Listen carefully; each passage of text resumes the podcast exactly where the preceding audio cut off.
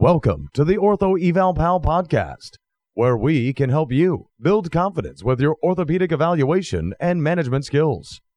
We hope you enjoy the show. And now, for your host, Paul Marquis.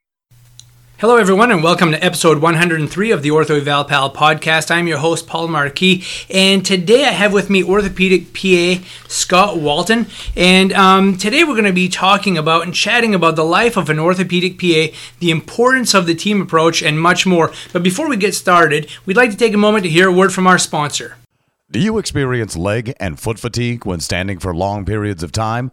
A Maine doctor and the company he founded, Mainly Technology Group, have created a high tech, all terrain, chemical free sock designed to reduce fatigue. The Easy Glider sock has a graduated compression weave to keep blood flowing and to keep you energized. Created by Dr. Lee Thibodeau, the Easy Glider is also frictionless, lightweight, warm, extremely durable, and wicks away moisture. The socks will stay fresh for days thanks to the organic antimicrobial agent chitosan. Easy Glider is the only sock you'll ever need for sports, work, and leisure.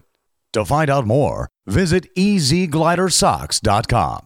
That's easyglidersocks.com.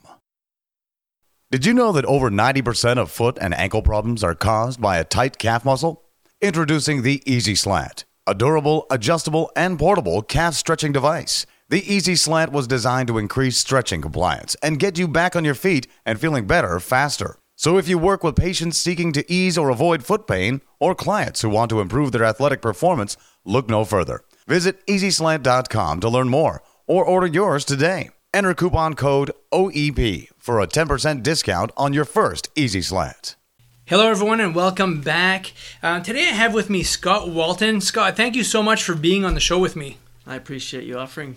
You're asking, Paul.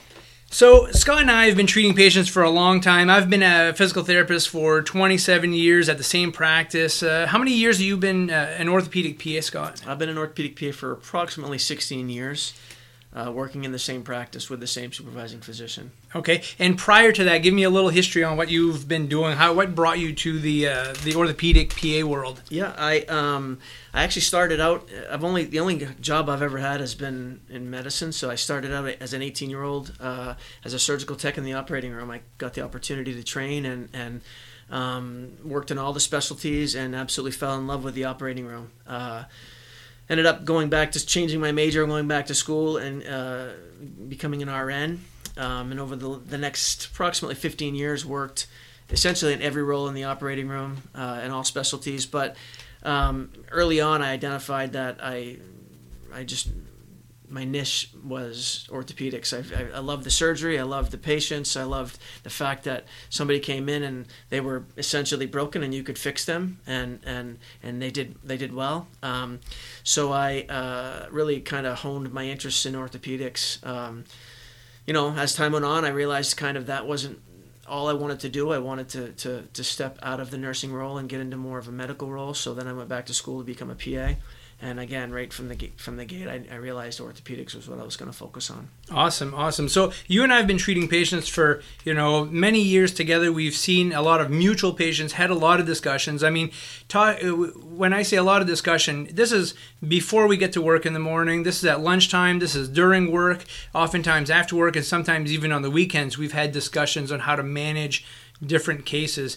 And I think that, you know, when we talk about the team approach, which we'll be talking a little bit uh, more about later, when you find somebody who you can connect with and understand well, then having these conversations is crucial in, in regards to, you know, maintenance of care for the patient. Absolutely. It's essential to have a good open line of communication with the people that you're that you're co-managing patients with, whether that's a physical therapist, an occupational therapist, the nursing department, your supervising physicians, uh, consulting physicians, you have to have a, the ability to uh, to communicate with other providers in an efficient and and effective way. Right, right. So, give me a little rundown about the, the typical day of an orthopedic PA. You know, you wake up in the morning, and, and what happens after that?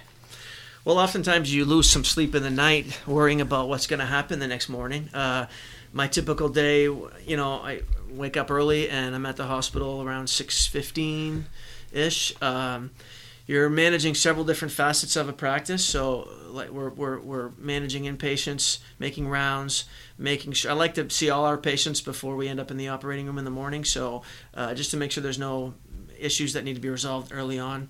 Uh, touch again, you know, along your previous point, which is you know it takes extra time to to, to go to make the extra effort to be um, communicative with all these other providers. So I always seek out the nurse that's taking care of our patients and ask her face to face if there's problems, et cetera, et cetera. So yeah, you can't just fit this into an eight to five. It's day, not an eight to five job. You Yeah. start early, and and you got to take the. I oftentimes find myself saying you have to take that extra step every every point in the day in order to be effective and to be efficient and to be you know that to make it to make it perfect. So. Um, in the operating room at 7:30, uh, doing surgeries most of the day, and then uh, and then you know ending up sometimes five, six, seven in the afternoon or evening. So Sure, sure. Now, uh, you know, as in PT uh, and, and you know, with every other medical profession out there, you can specialize. Um, as far as specializing goes uh, with you, you know, what do you feel helped you the most regarding your comfort level in orthopedics? Now, we asked the question, you know, several times, and we've even seen some research on this where, you know, they've asked therapists how many years did it take before you felt comfortable evaluating patients and making a diagnosis and feeling comfortable with that diagnosis and then giving them some direction? Um, so you've had some a few years under your belt. What do you feel has made your you know your specialization better? You know do you would you say it's going out to live cme courses online courses uh, mentoring maybe trial and error you know like when we're young we make mistakes and then we learn from those mistakes what what do you feel you know really helped you specialize in orthopedics more all of the above. I mean, you know, CMEs, uh, you know, learning from everybody around you. I, I one thing to circle back, I guess, is I remember the first day of my job, the first 15 minutes that I, I started started working as an orthopedic physician assistant. My supervising physician said, you know, uh, one of his old mentors told him when he was a young doctor that um, the second you come to the hospital in the morning and feel like you know everything, that's the that's the day you should retire, because you learn every day. You learn from anyone from from the housekeeper to the neurosurgeon. You learn from all of those people, and, and all of every little bit of information that you learn is one little piece to a puzzle, and you slowly build that puzzle.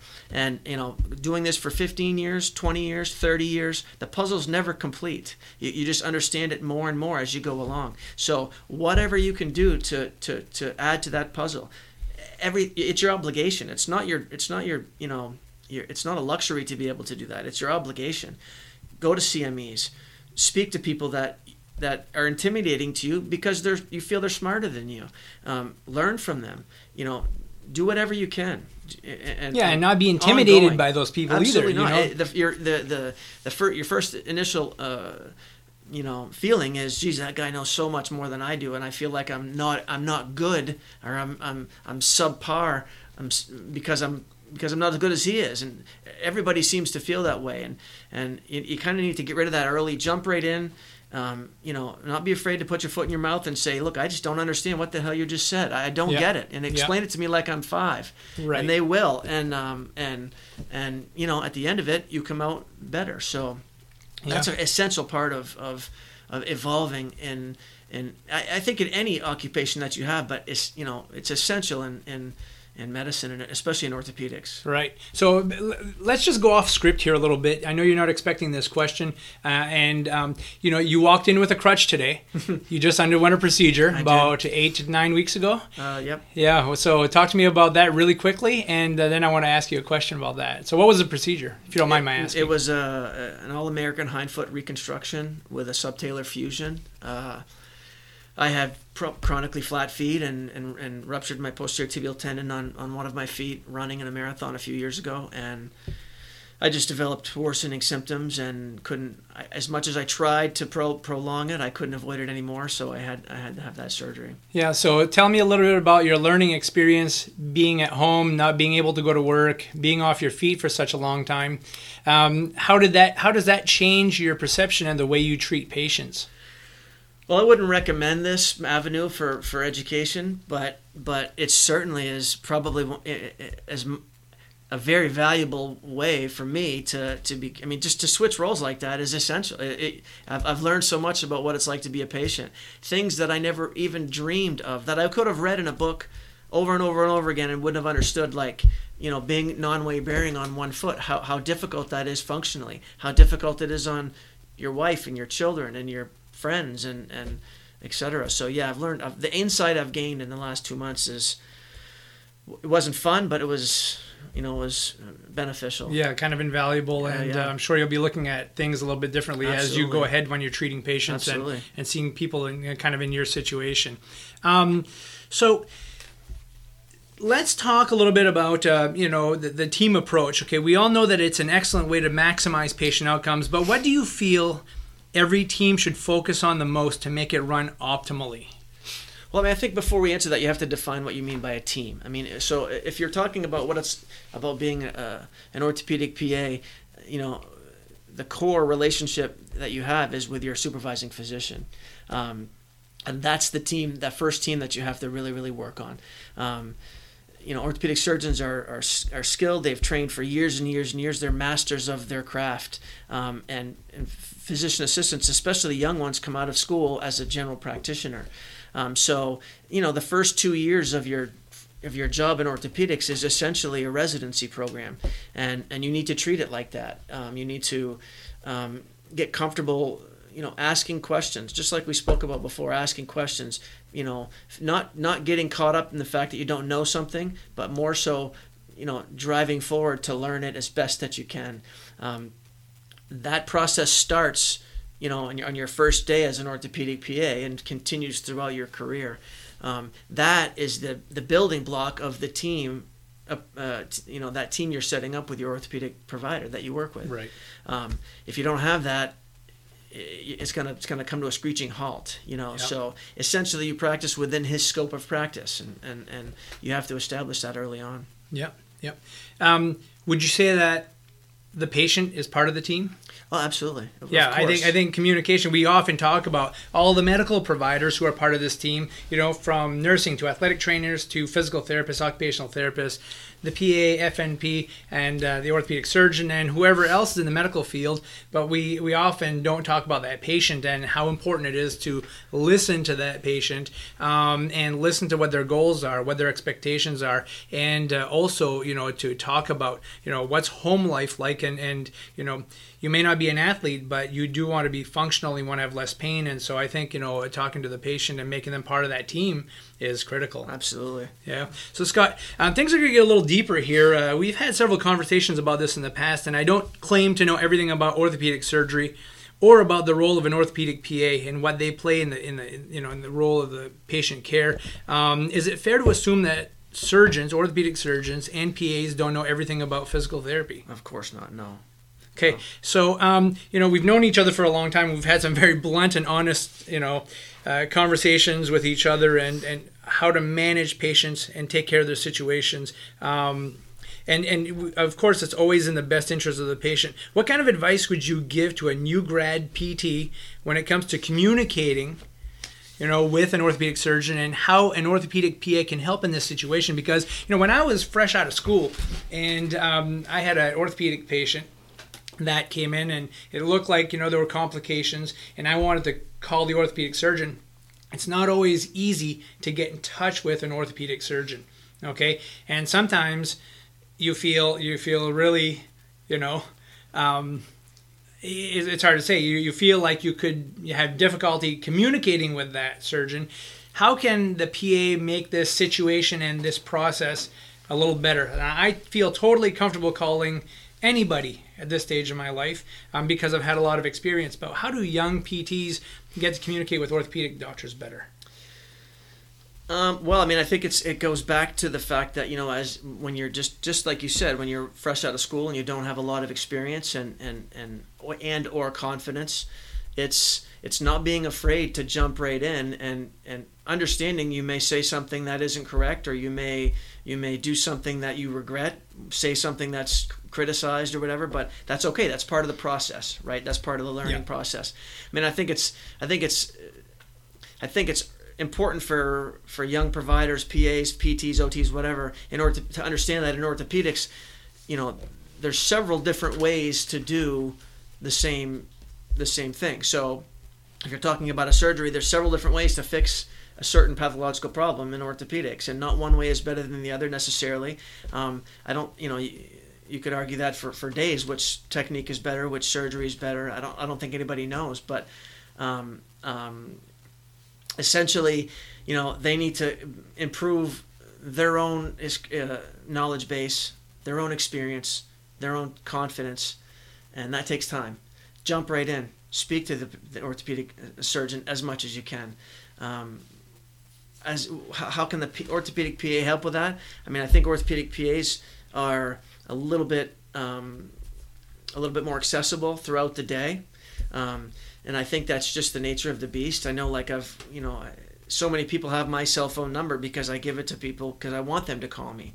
Um, one of the one of the one of the, the essential kind of uh, roles of a PA on an orthopedic team is to is to make our practice, our team more efficient. And one of the things that I, how I identify that is is is you know communicating with you know all the providers that are involved with taking care of our patients, nurses, PTs, OTs, etc. And um, you know when they call, we can take the extra time. We can discuss ca- patients. We can discuss cases. We can um, you know make improvements in their care.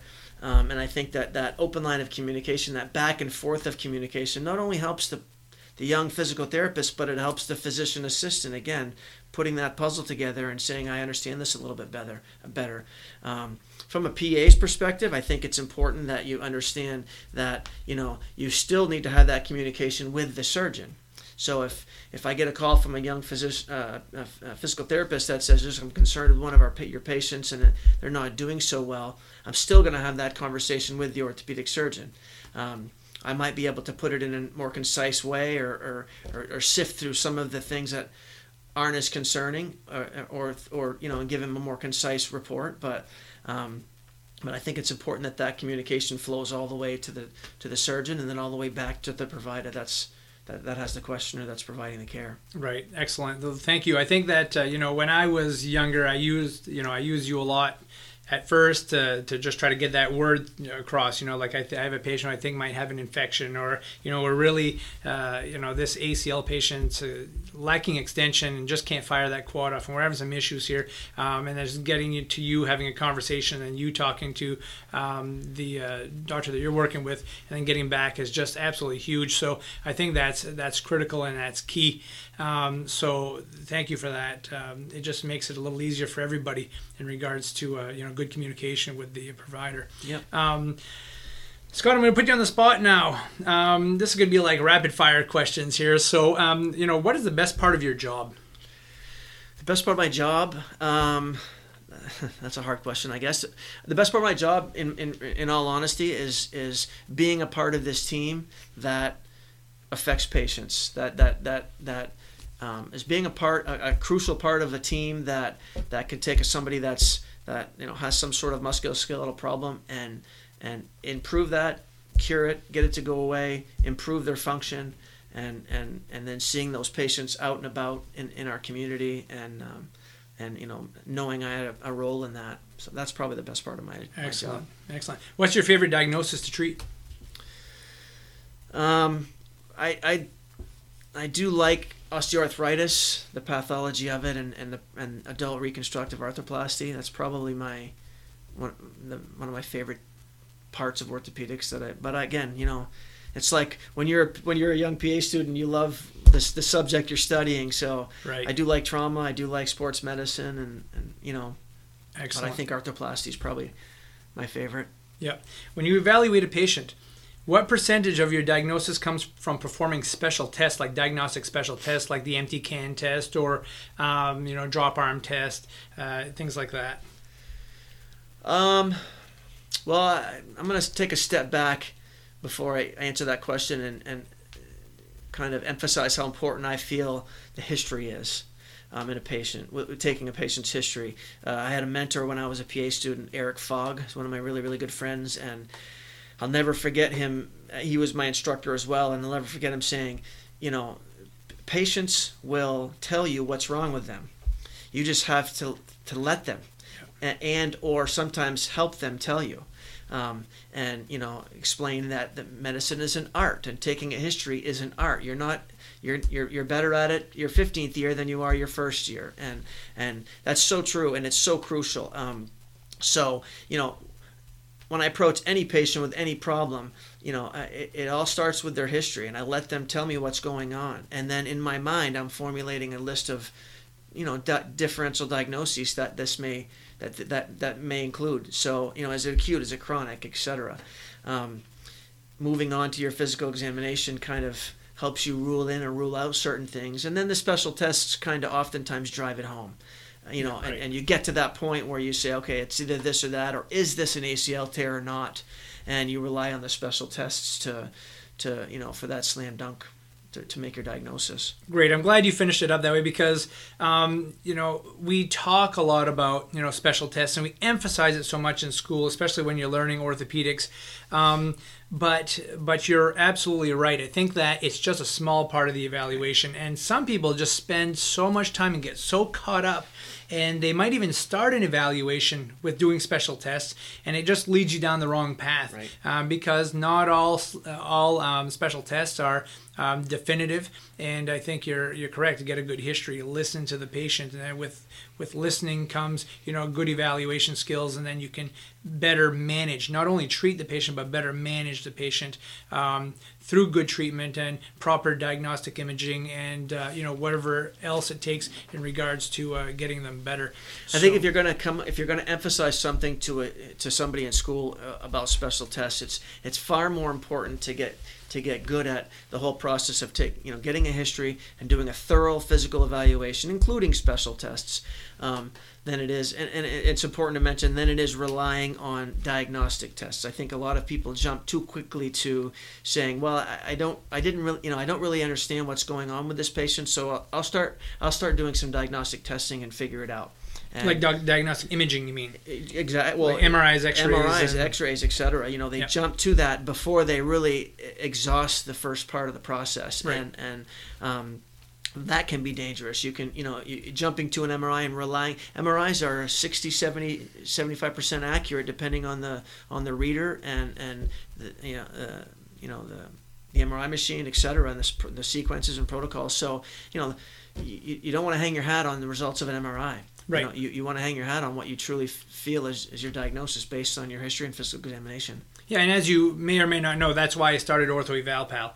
It it was you know I was getting some I was being frustrated, and I know some of you may have some reaction to this, and I'm, I'm okay with that. Um, you know I was getting really frustrated with uh, somebody coming through the door at a provider's office and you know uh, with shoulder pain, and so they were prescribed the medication, they were given an injection, and ordered an MRI or an X-ray of the shoulder, and um, to, to try to get to the answer. So I, you know, I'm really, really big on good clinical exam and then if you need something to back you up, then you go to that diagnostic imaging and you should be able to take them and put them side by side. Take your clinical exam results and put that image side by side. And if they can, if you can put them over each other and they look exactly alike, then great. That really pinpoints your direction and, and your diagnosis and it's very, very helpful. But if they don't match up, you need to be thinking in other directions. You need to be looking outside of the box and um, just start asking more questions or do more testing. And uh, it's not always you know, cut and dry. As you know, uh,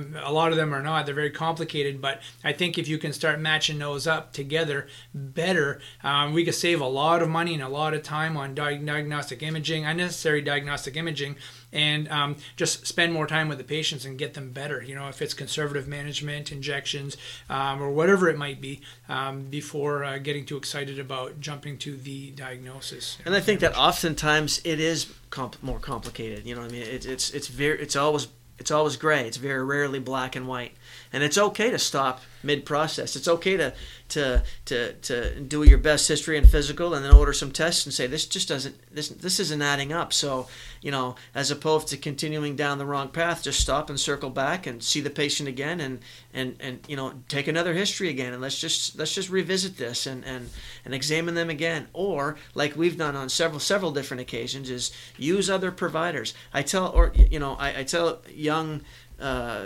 medical students or PAs that, that are just training um, that you know, utilize physical therapists, utilize occupational therapists. They're, you, you guys are masters of physical examination. You, you do it every day, you know, more often probably than we do. So, you know, if I have a, if I have a patient that I, you know, I'm just not 100% sure on a Lachman's exam, I'll just have you guys see this patient and see what you think and, and you know, help, help corroborate my MR findings with what your physical exam is and, and, and uh, great, great utilizing other assets in the, in the team or are an effective way to, to kind of get to that point.